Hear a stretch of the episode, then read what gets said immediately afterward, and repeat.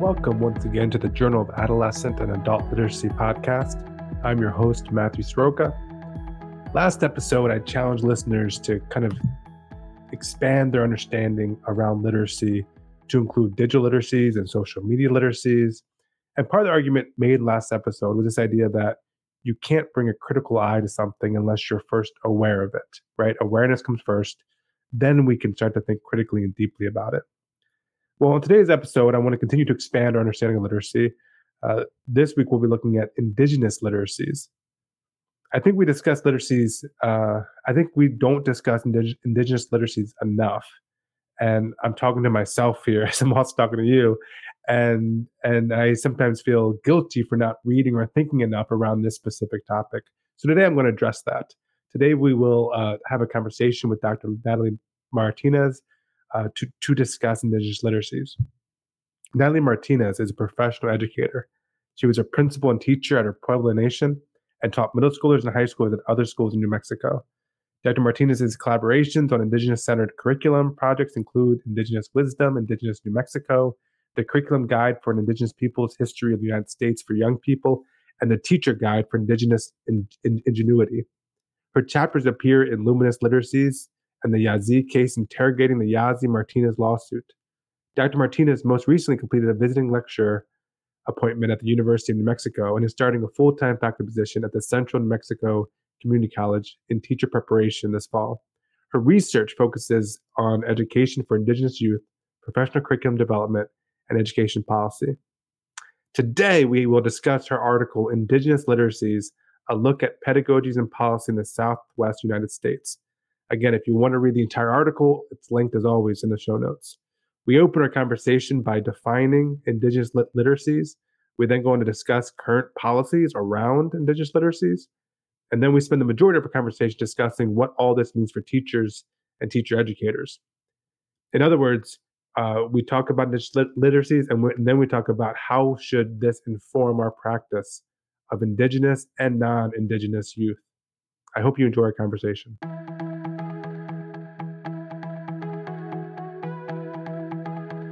I'm excited now to be joined by Dr. Natalie Martinez. Uh, Natalie, thank you for joining us. Absolutely. I'm so happy to be here.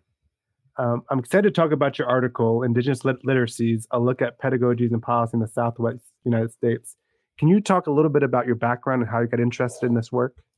Sure, absolutely. I have been an educator for at least 30 years um, in the sort of professional Western sense. And, and, as we think about what Indigenous literacies mean, um, for far longer than that. But um, I've taught in the social studies classroom, um, middle school, high school, also. Uh, as a, teacher of adult learners um, in the university and community college setting. Um, and so I I have been interested in looking at how um, the idea of literacy has developed over you know the course of my own professional development um, and as well as how we're we're looking at it and talking about it in um, in academic spaces um, more so lately. I have um, I have had opportunities to work with um, with Debbie Reese, who is um, who is one of the indigenous um, scholars who really has a lot of impact on shaping what critical indigenous literacy looks like uh, in terms of helping the uh, helping sorry, um, in terms of, of helping educators develop a sense of what um, Indigenous literacy means, what it looks like, and how and how it impacts and can be implemented within their own classrooms. And so, um, um I'm I'm continuing to work on my um, my own understanding of um, the academic sense of what indigenous critical literacies look like. And uh, so currently i'm starting a new role as uh, as an educator of educators at uh, central community central new mexico community college in albuquerque. And so um, i'm really interested and excited to be uh, sharing what i can with uh, teachers who are going to be entering the classroom within the next year or so Yeah, well, and I'm excited here for the opportunity to talk more about indigenous literacies because I think when we talk about types of literacies, indigenous literacies is not something that students are exposed to an awful lot. Um, and just real quick before we get there, you mentioned Debbie Reese, and you shared with me prior to um, the show uh, uh, her blog, right. and I already had a chance to go on there and look at it. Uh, she keeps it very up to date with kind of current events and her response. And I spent uh, right before now, I was I was spending time scrolling her not recommended list, which is such a cool idea to do. We think about recommended text, but also not recommended text. Um, so that's a great resource, and I'll, I'll, link that in the show notes so people can have access to her blog. Um, can can you unpack a little bit more what the term indigenous literacies means? Absolutely. Um, so I think before, you know, I was remiss in introducing myself. Um, and, and as I think about Indigenous literacies, that's part of um, what what I would consider appropriate is to really share with you who I am uh, as an Indigenous woman. Um, and so uh, I will greet you. Uh, uh Guwatsi dawa straight Josh Hopa.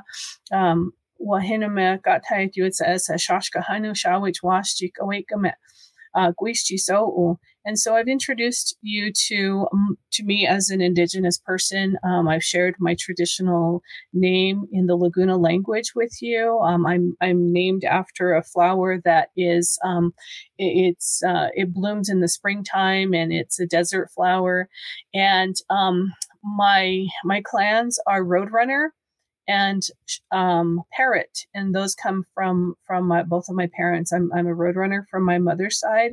Laguna Pueblo is a matrilineal um, clan system, and my father's side, uh, the parrots. And so, um, my children inherited the the um, roadrunner from me, and uh, their children, my my daughter's children, inherit the roadrunner as well. So it fa- it falls through the um, the mother's side. I live here at Laguna Pueblo. I was um, I was raised here at Laguna, um, and growing up, a lot of what I learned really was um, shaping my own Indigenous literacy, and I didn't realize it at the time. But it is a process by by which uh, I learned how to be a Laguna woman. I learned how to be a good human being. I learned how to exist within this world and to navigate through through the world. And and when we think about indigenous literacy, it, it's all about encompassing everything. So it's it's larger. It, it's related to community literacies. It's related. It's related to family literacies, but it's larger because there's the there's the component of having that indigenous identity folded into all of these. And so it's a true multiliteracy framework.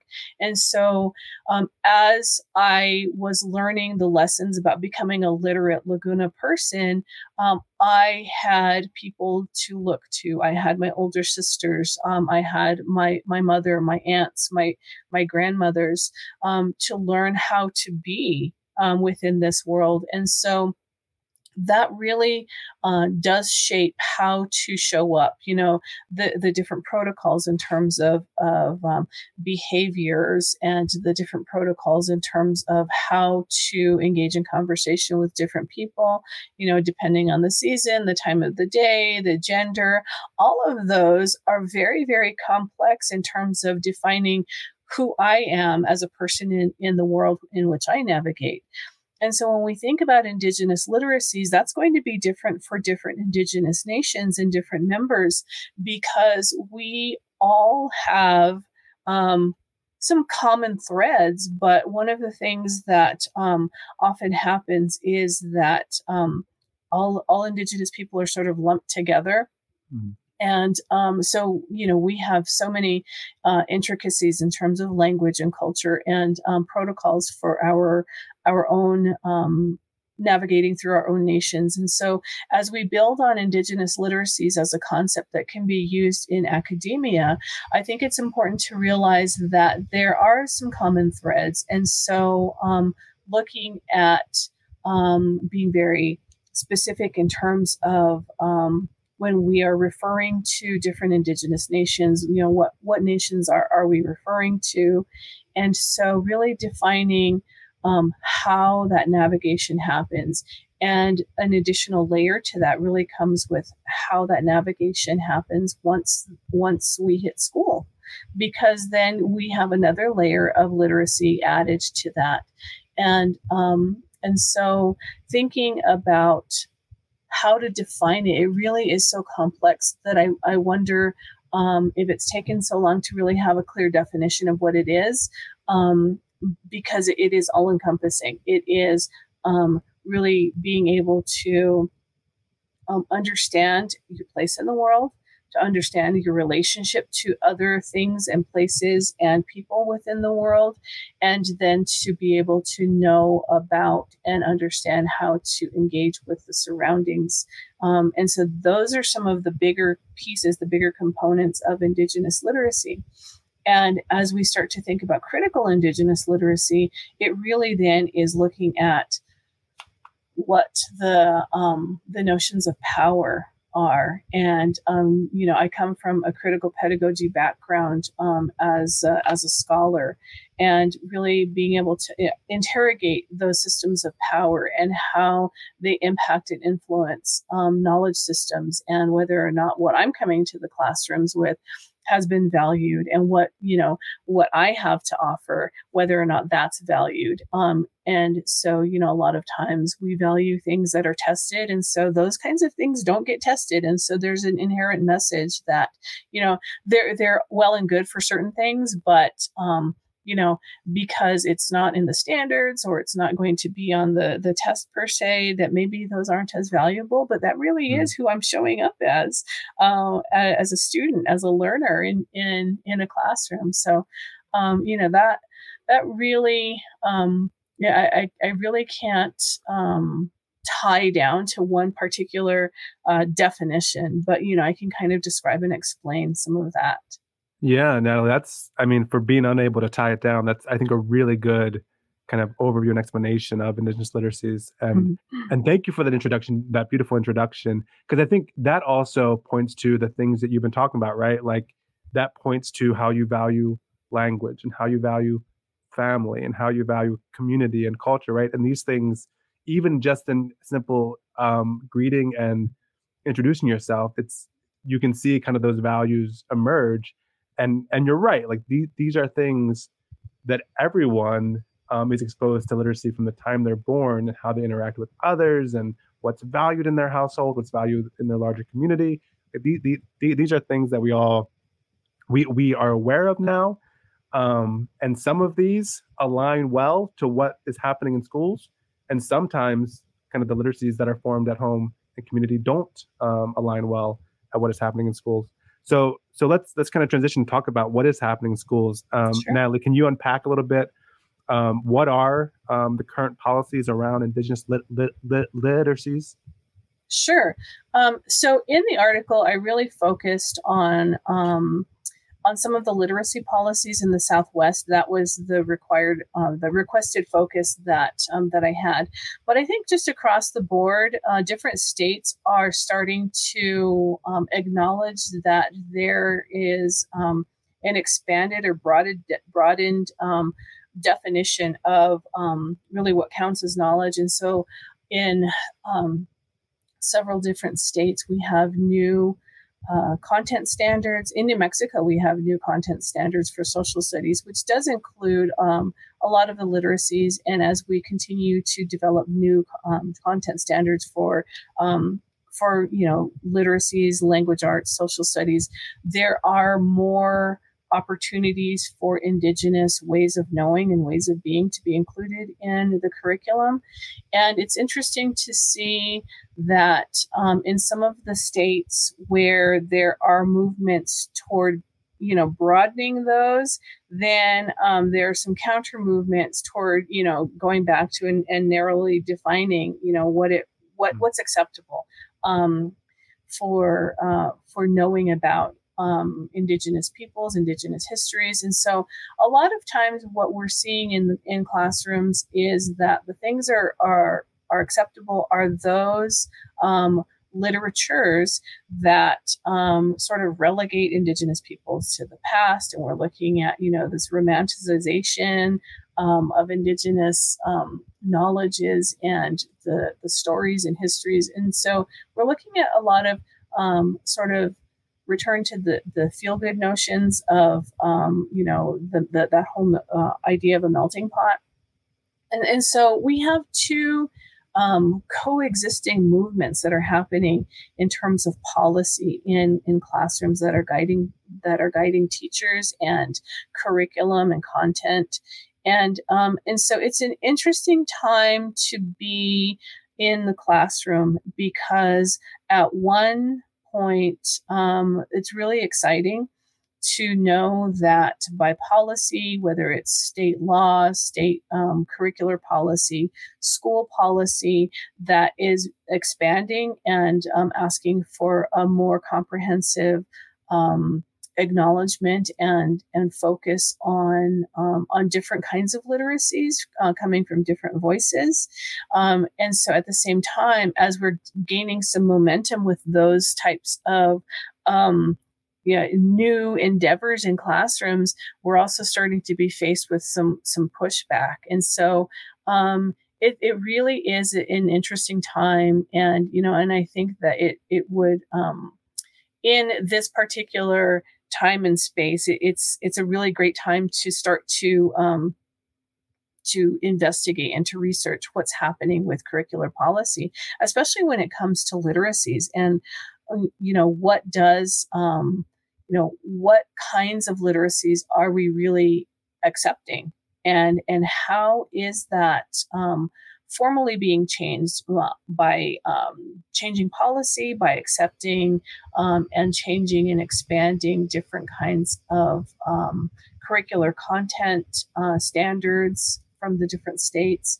And so, you know, I think for the most part, teachers are experiencing a lot of um, additional opportunities for engaging indigenous literacies. There are um, a lot more indigenous authors who are being recognized by um, the larger publishing houses, and so there's more access for teachers uh, to include indigenous literacies and, and uh, indigenous authors in their classrooms. And um, you know, uh, uh at the same time, some of those books are are currently being banned um, and not allowed to be taught with, in certain schools in certain school districts. And so, you know, it, it's um, two steps forward and one step back. And I and I think that kind of has has happened throughout history. The the you know the history of schooling. You know, we make some gains and and um, you know then then there's some bumpers that that get put on that get mm-hmm. put on the um, the practices that we can engage in in our classrooms. So it's definitely a, a balancing act and, and, learning how to navigate through and um, and know for teachers really um, how to balance uh, their curriculum so that they are being inclusive, so that um, we can engage in conversations and we can acknowledge and allow um, our students, especially those students who've traditionally been marginalized um, or minoritized into the classroom, into the into the space that that is um, what counts as knowledge in our classrooms. Yeah, that, it's such a good point that we are kind of in this weird space where we're acknowledging, I feel like in education more than ever, these critical literacies and and the need to kind of deal with um, some of the problems in, in our school systems. Um, for example, just coming from my past experience as an English high school English teacher for 14 years, and something we dealt with a lot is kind of the curriculum and specifically the textbooks and were they too European, white, male centric, and what can we do about it?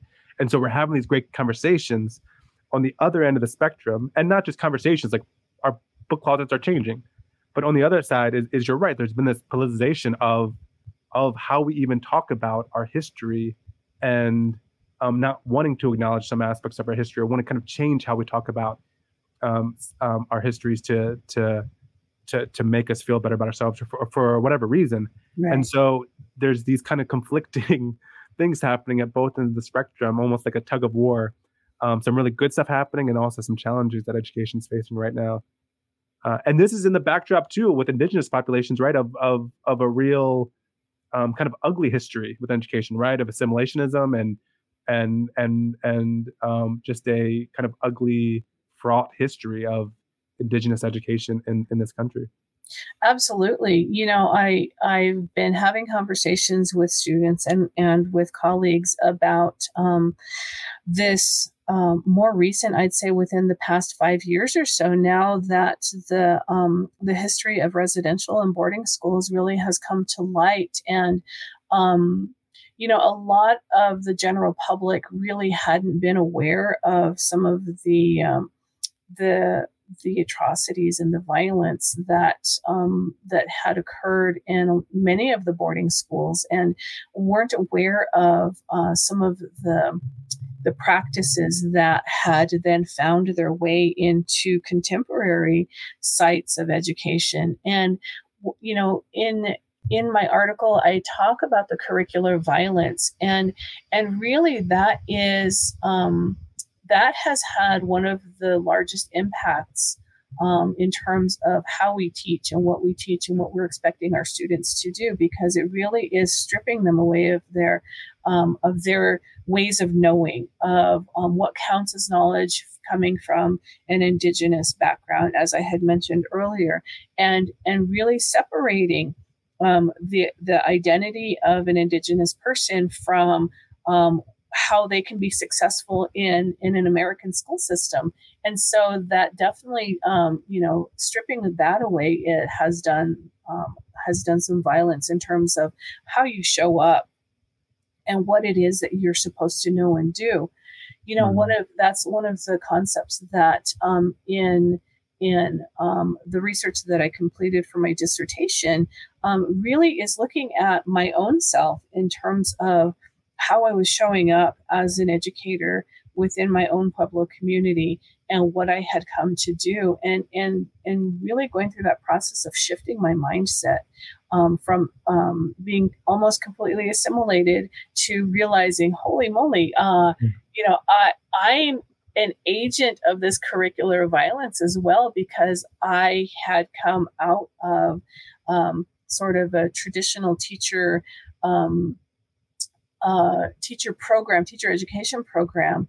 And with these ideas about what counts as knowledge, with these ideas about what I should be looking for and assessing, and the kinds of curriculum that I should be um, having my students engage with, and then coming to teach in my own Pueblo Nation and realizing that, you know, what who I am as a person was not showing up in my classroom because who I who I was showing up in my classroom as a teacher really was, um, you know, sort of this this uh, model American teacher that is focused solely on delivering content that um, you know would help the students to do well on tests. And so going back to the to my original um, description of of you know really what counts as knowledge and so mm-hmm. you know and so i was conflicted in some ways and i wanted my students to do well and i wanted them to be able to test well and so what i was focusing on was a lot more of you know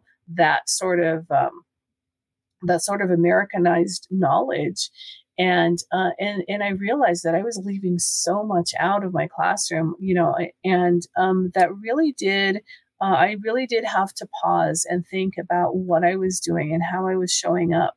And and it's ironic because one of the um, one of the topics that you had brought up earlier was about language and um, where we are in terms of um, the state of indigenous language. And a lot of times, um, and this is this is true for me as well but a lot of times our parents were coming out of that american school system whether it was a residential boarding school or whether it was you know sort of a, a bureau of indian affairs school but it, with that notion that in order to be successful you must be able to be american you must speak english you must you know have all of these different components and so that really um, had a large impact on on the passing down of indigenous languages. And I know my parents wanted me to be successful in school.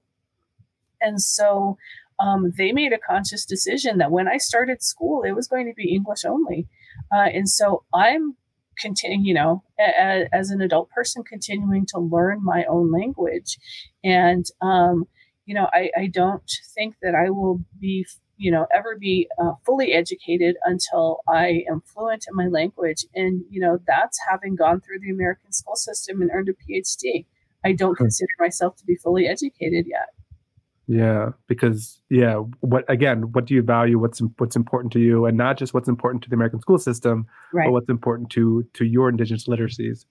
Um yeah i think that that's spot on. And that's something i think teachers struggle with too right like how, do I teachers who are teaching students whether it's um, an indigenous language or whether um, it's just a non our non English speaking students, how do we kind of value their languages while still teaching the content is something I think that teachers struggle with. Can can you talk a little bit about, um, given your kind of article and um, and not just your article, your your your work um, and your experiences, um, what advice would you have for teaching literacy with indigenous populations? you know, I think really starting with um, acknowledging that students are coming to us with prior knowledge, and, and it doesn't matter if they're, um, you know, what kind of racial or ethnic background, what kind of socioeconomic background that that students are arriving into our classrooms, we all have knowledge that's important to our homes and our families. And you know, in terms of um, indigenous students there's there's that other deeper layer and it's very much tied to our identity. Uh, so valuing that there is indigenous knowledge that they're coming to our classrooms with um, understanding that um, because there are things that we're taught to believe in school may or may not align with what students uh, what children are taught to believe coming from home you know, a lot of times um, when we're growing up and we're learning about our own histories, and then we go into school and we're taught something very different, it creates this dissonance. And um, and sometimes, you know, students are going to um, wonder which version is the truth and and understanding that a lot of times it's going to be multiple truths because the perspectives from which we're learning are going to be in conflict sometimes. And so um, I think that would be, you know, first and foremost, um, acknowledging that our students are coming to us with with ideas and with um, beliefs and with with um, valuable lessons that they already have learned, and uh, and allowing them to allowing them space, you know, really to be who they are, to learn in different ways um, you know it, it really is um, it does a disservice to to students and teachers to come with this idea that indigenous people learn in one way um, mm-hmm. that we're all right brained or that you know a lot of those stereotypes that have you know sort of come into the classrooms and um, uh, some of the, uh, the early um, pedagogues were, were sort of um, promoting in terms of who Indigenous learners are, but really just getting to know their students. And, and if, you know, and if we have Indigenous students and, you know, there are a number of students from a certain nation, you know, un- learning to understand what are, what are some of the knowledge systems that are important to there and, and um, allowing students to really just express um, who they are and how they're learning in in ways that are supportive and um, that are validating to the indigenous knowledges that they bring with them to the classrooms um, as well as providing that scaffolded support to help them to be successful in a Western sense, um, in a Western academic sense. And so, whether it is language support or whether it is helping to make those connections between um, the different sorts of knowledge ways of knowing or knowledge systems um, so that they're so that they can develop um, multiliteracies and and know and be able to use and to navigate the systems of multiliteracies because there are certain places where um, I'm going to use um, you know my standard English and um, and there are certain places where I'm going to use um, a different version of communication and so I think really teaching students to be able to navigate those different ways of, of showing up as, as authentic beings is, is important as well. Um, and providing um, providing space for representation uh, whether it is using Indigenous authors for um, to make sure that all students have access to knowing that we do have um, strength in in academics, in strength in literacy and literature, um, and uh, as well as using authors from lots of different backgrounds and, and different countries and and representing different kinds of frameworks and even to um, in, engage students and to introduce them to different ways of expressing um, what we know, um, whether it is in written word or whether it is in different media. Um, so that's that's also really important. Uh, you know, so you have a, a multi pronged approach to just making students feel that they are valued as as human beings. Is I think the bottom line. Yeah, I you're that makes me think of I kind of when I have these conversations, I often go back to Gloria Ladson Billings. Um, that's but that's just good teaching, talking about culture, mm-hmm. culturally responsive pedagogy. Because I think a lot of the ideas here, and feel free to push back on any of this, Nat, Natalie. But I think a lot of these ideas here about kind of under, understanding our students' background and kind of giving them space and letting them kind of uh, represent what they know in different ways is is often good teaching for all of our students. I think one of the the problems though that comes up is um, if we're especially if we're working with students who are of a different background than us, we tend to maybe um, not understand or know about other ways of knowing or other ways of expressing themselves or their specific background knowledge. Or you mentioned like the a simple example with like like the the texts, right? Maybe we just don't know what other indigenous texts are out there that we can use in our classrooms. And so I think some of the ideas that we're talking about here is just good teaching, but we need to make a little bit more of an effort perhaps when we're um, dealing with students who have a different background than, than what familiar with. Absolutely. You know, um, the uh, um, one of the the author or a couple of authors that I had referenced in in my article um, really talk to the idea of culturally sustaining and revitalizing pedagogies. And so when we're thinking about how to um, provide space for students to show up as authentic learners um, and to uh, to add that revitalization piece into coming in as a learner who's valued and whose um, whose knowledge system as an indigenous person is really valued and to be able to allow them to um, to teach us as educators um, how to communicate and what you know what's really valuable to them um, coming from their own literacy framework i think is important um, and helps to give us a starting point from which to then uh, scaffold the learning from you know what what we're charged with teaching as as educators as classroom educators you know in terms of um, meeting the, the content standards and um, and being able to um, to help them to strive in terms of the the types of um, measures that we that we have to use as classroom teachers in, in this country. You know, when we're looking at the the different kinds of um, normed testing, because that's really important as well. And um, so we can't have all one way. Um, mm-hmm. Because then it, it leaves um, it leaves a deficit for our children um, if we're if we're solely focusing on um, teaching to the test. You know, we're leaving we're leaving out their strengths and their identities, and if we're solely focused on only allowing, um, you know, uh, students to um, to express themselves in in one way, then it it's really doing uh, them a disservice in terms of per, um, helping to prepare them for um, for life as a student in an American school because that's the reality of where we are at this point. Yeah, I know. I think that's completely true that we need a balance there, and, and I would argue in some aspects it's um, we want to we want to challenge students, right? So mm-hmm. we want to push them to do things that maybe um, at first they're uncomfortable with, but scaffolding that there for them and helping them be more comfortable with it. Um, if I if I can have you, Natalie, talk a little bit more about how some of the ideas apply, not just to indigenous populations, but I think to all students. And I want to, and feel free to touch on any of these or all of these or none of these, but a couple ideas that come across in your article that I just stood out to me. One, you talk about kind of asset versus deficit based approaches in the classroom um, and how that can help. The other idea was um, the idea of multimodal how multimodal lit- literacy is, is, an area that I think we can tap into um, to help our students.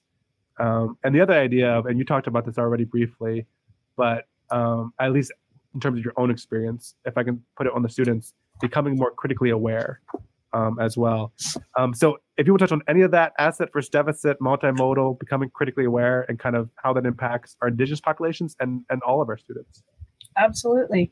Um, so when when I think about um, this this deficit model, you know, it really a lot of times that is um, how we're taught to, and maybe not so much now that I think about it, but that's how we're taught to teach is, you know, all of these children are coming into our classrooms and they don't know a lick about anything. And so, you know, if that is the approach that teacher education programs are, are taking with um, with learning how to teach children who are different from us, um, you know, then that really is setting us up to um, to become assimilationist um, sort of educators allowing um, the space, as I've mentioned before, to really understand that um, just because children are coming to us with a different way of solving the problem um, doesn't mean that there's a deficit. And um, it means that there are different there are different literacies at work it means that there are different ways of problem solving or different ways of expressing or articulating understanding. And that really has um, you know dovetails nicely in with this idea about multimodal learning because you know one of the um, uh, one of the ways that I, I think we can access our children our, our students um, best ways of of um, understanding and being able to articulate the the knowledge that we're trying to help them to build is by having opportunities having choice um, you know to provide um, the demonstration of their learning in different ways whether it is um, through writing or through um, speaking through performance you know so that idea of multimodal multimodal learning is really important because as learners we all we all access um, um, the the things that we're trying to understand differently, and and it's not because it's it's um, you know in our dna or it's you know racially based. It's because we all have different brains and we all have different ways of approaching how we're going to be learning uh, um, and so a lot of times when um, when we think about the the critical aspects of it and i and i mentioned my um, my stance in critical pedagogy it really is about understanding what kind of knowledge systems have been valued and excuse me um, and how we're expected and how students are expected to express their learning. And so on, on a on a standardized test we're going to um, ask students to uh, to engage in essay writing which is a great skill. And uh, there are several different components of it. And so you know when we're looking at how to build into that as as a classroom teacher um, we can allow several different ways but at the same time we're we're then comparing. So if we're going to be writing an essay and it's coming forth as maybe um, composing and performing a song um, you know on an electric guitar uh, it, so there are some some paths that we can teach students to cross into so that they are learning the essay writing pieces and they're learning the grammatical structures and, and things like that. And so um, really being able to allow them to to learn the structures and then to sort of um, bring it back to to honing it in and, and shaping because not only does does that allow um, students to um, to express their learning from uh, from a way of being or a way of knowing that is important to them and that it values who they are as learners. But then it also um, helps to bridge um, what we're charged to do as educators in terms of you know teaching them the, these basic skills. And um, yeah, I, you know, I just yeah. interrupt for a second. I, sure. I think that's great. I I about um, when we talk about things, if we're able to tap into what students already kind of are familiar with or interested in, or have grown up kind of valuing things like music, things like art, things like love of the community. um, that aren't often as valued in maybe a social studies or English classroom, um, it, it, it, presents them with new opportunities to kind of not just to uh, do the content and show you understand the the information well, but also make these connections, which you want them to be doing, making these connections between home and and what they do in the classroom. And the other the other point I want to make is, I think the the reason I really liked in your article how you talk about deficit based approaches and asset based approaches is because it forces me as an educator to just not the easy thing is just say, oh, well, students they just don't know how to read on grade level, mm-hmm. and then just my job's done, right? But what what if what Ask said is it forces you to kind of look in the mirror. Okay, well, what are my students doing well? What do my students know? How can I tap into to to what my students are already doing at home? Because you know, a student, as you said, a student doesn't walk in your classroom knowing nothing. That's ridiculous. Right. um, and so it forces us, I think, the asset-based approach to, to do a little work and figure out, okay, well, what what are my students' backgrounds, and how can I uh, tap into that? So I, I really like those ideas. Um, as we talk about, um, and the yeah, the multimodal stuff too. Like I said, I think that's that's that's good and that's great, and we need kind of more of that. And also just points to, as educators, what do we value, right? right. Like if there's a, a certain assignment, if I'm asking students, for example, to write about um, their personal histories or something um, in a very autobiographical, honest way. And then I'm like on them about their comma usage, right? Like that's that's like a misalignment of how am I assessing what they're grading, as opposed to that's a great assignment to say, listen, if you want to put this in the form of art or video or music to talk about your own personal history, like that that aligns, like the assessment aligns with the with the task you're asking them to do. So I think it's kind of being more intentional about what we're valuing in our assignments when we give our assignments. Absolutely. Absolutely. And you know just as um as educators understanding that um you know a lot of the things that we learned um sometimes especially if we um had been through a teacher preparation course um you know over 10 years ago a lot of the things that we learned then, we really just need to unlearn them. We need to mm-hmm. expand the way that we are approaching um, and, and really um, reflect on what kind of philosophy that we have when it comes to learners who are different from us. Um, so, you know, we're at, we're at a place now where um, we have we have um, lots of knowledge to tap into. And when we're thinking about developing our own critical sense of, of who we are as educators, um, getting to the point where we realize that maybe something I had been doing, or maybe some, you know, a, a belief that I held near um, and dear to my heart really is not in the best interest of the students that I work with, um, mm-hmm. to being self reflective and to understanding that.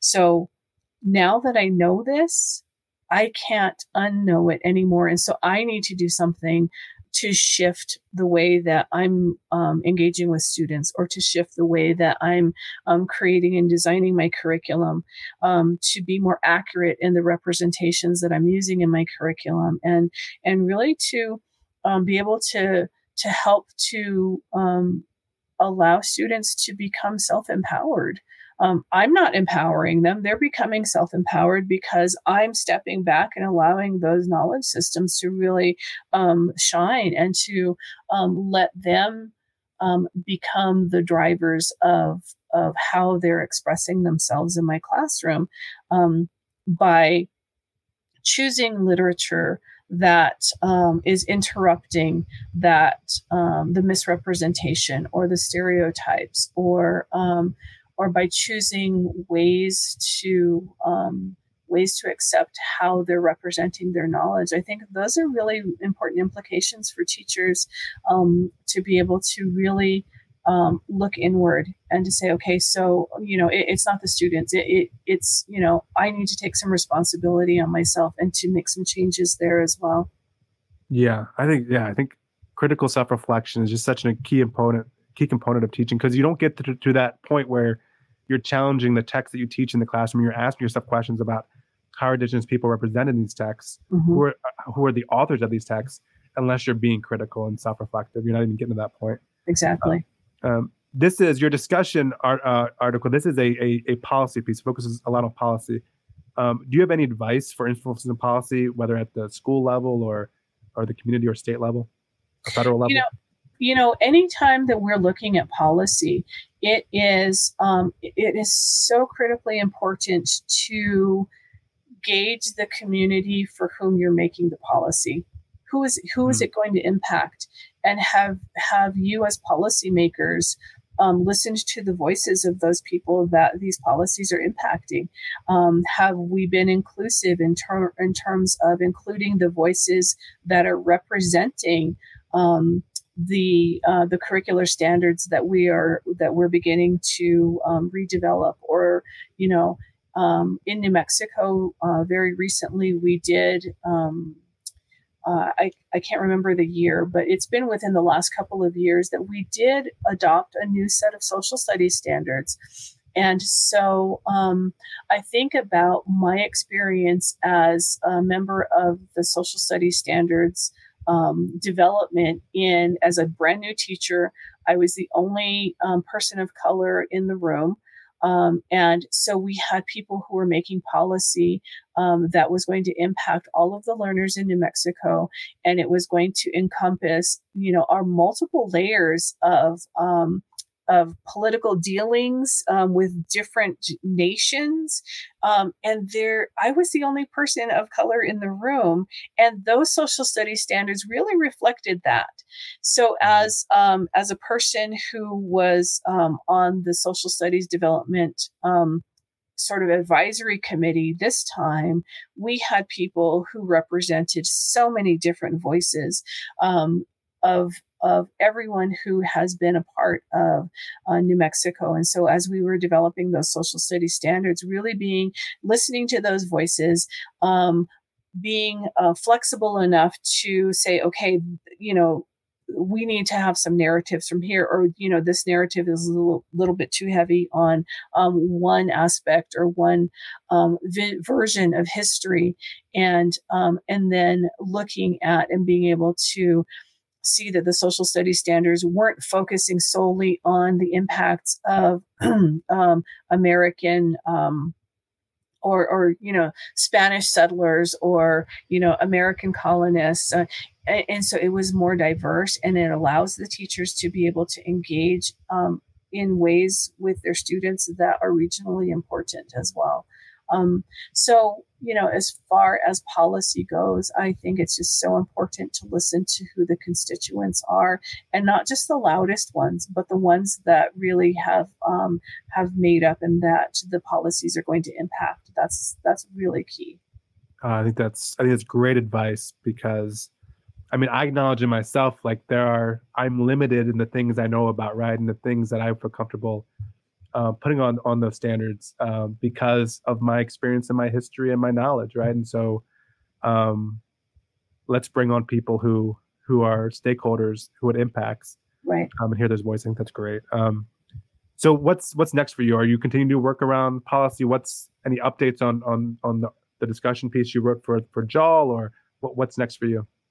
So, um, as I had mentioned, I am um, currently exploring this new space as a community college faculty member and really thinking about how um, how we can impact the the the dispositions of teachers who are going into our classrooms in in ways that allow them to be more flexible to be more critical in terms of understanding their role um, and understanding those those power dynamics as they enter into the classrooms.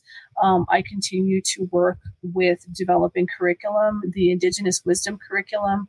Um, and I don't think I linked that. Uh, I'll, I'll send you the link to the Indigenous okay. Wisdom curriculum. It is a Pueblo based, um, Indigenous Pueblo based uh, curriculum uh, that is free and it's available uh, for download from the Indian Pueblo Cultural Center. I continue my work there.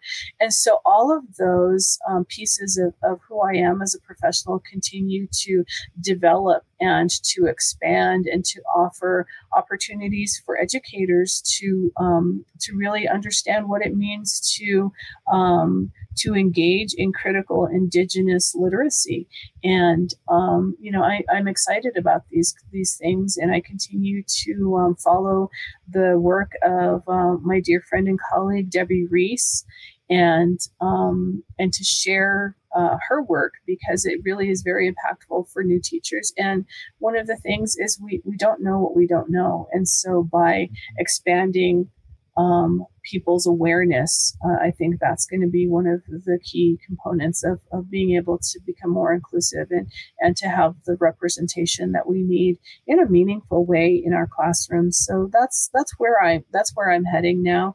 I have um, a chapter that's coming out in um, in a book from UNM Press, and it's uh, looking at um, a policy. Um, in New Mexico, we had the uh, Martinez versus the state of New Mexico um, lawsuit, and um, that really contends with uh, how the state constitution guaranteed. Um, a sufficient education for all New Mexico children. And um, more recently, or well, you know, building up uh, over a long period of time, over generations, um, New Mexico's public school systems had been failing to provide those. And so there are some key components and some key um, um, student target um, groups that are impacted, Native American students um, being one of the, the larger groups, um, uh, people who are learning, students who are learning English language, uh, students who have IEPs. And so we continue to do our work on those and make sure that, um, that our legislation here in the state is reflecting um, the adherence to, to the court findings that schools need to do a better job across the board in meeting the needs of all of the children here in our state. So those are some of the things that you know I'm, I continue to be excited about, and um, will continue to work towards. Yeah, that I mean, you point out the just the complexities of it, right? Like just in that explanation, we have courts involved, legislators, and then we're also talking about creating standards, and then mm-hmm. but also, as you mentioned, kind of the work on the ground with, with new new teachers and preparing them, right, um, um, to be more critical minded and um, and flexible in their approaches. So I, there's just a lot going on here and, and, a lot of work to be done. But also, it's good to see work being done in all these areas. So that's that's encouraging as well. Well, absolutely. Natalie Martinez, thank you for spending the time. This was a really um, good, thoughtful conversation, and thank you.